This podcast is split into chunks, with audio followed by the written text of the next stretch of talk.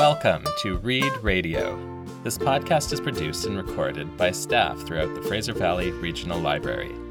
Here we present our recommendations on anything and everything from our collection for your reading, viewing, and listening enjoyment. We post new episodes to our website and SoundCloud every two weeks. Hi, my name is Christina, and I work at the Ladner Pioneer Library.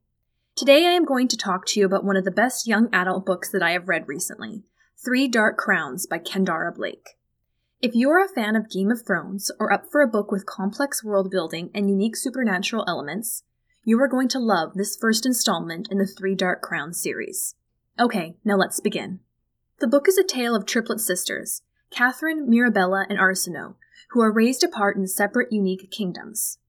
Each sister possesses a unique coveted magic, which is nurtured and tested since her birth by a strict assortment of teachers and mentors.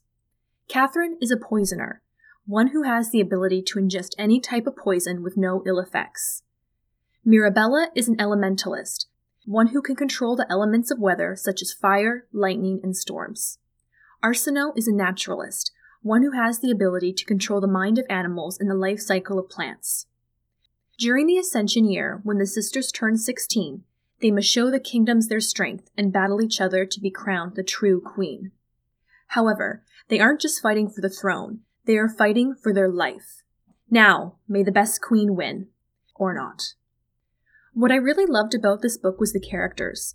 Katharine, Mirabella, and Arsinoe are all strong, complex female characters with their own personality, quirks, and ambitions. Not only are they about to battle each other to the death, but they are discovering who each other really are and what they want in their lives, however short it may be.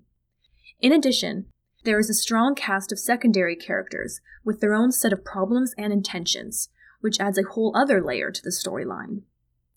Left on a cliffhanger and with many unresolved plot points, the stage has been set for One Dark Throne, the sequel in the Three Dark Crowns series.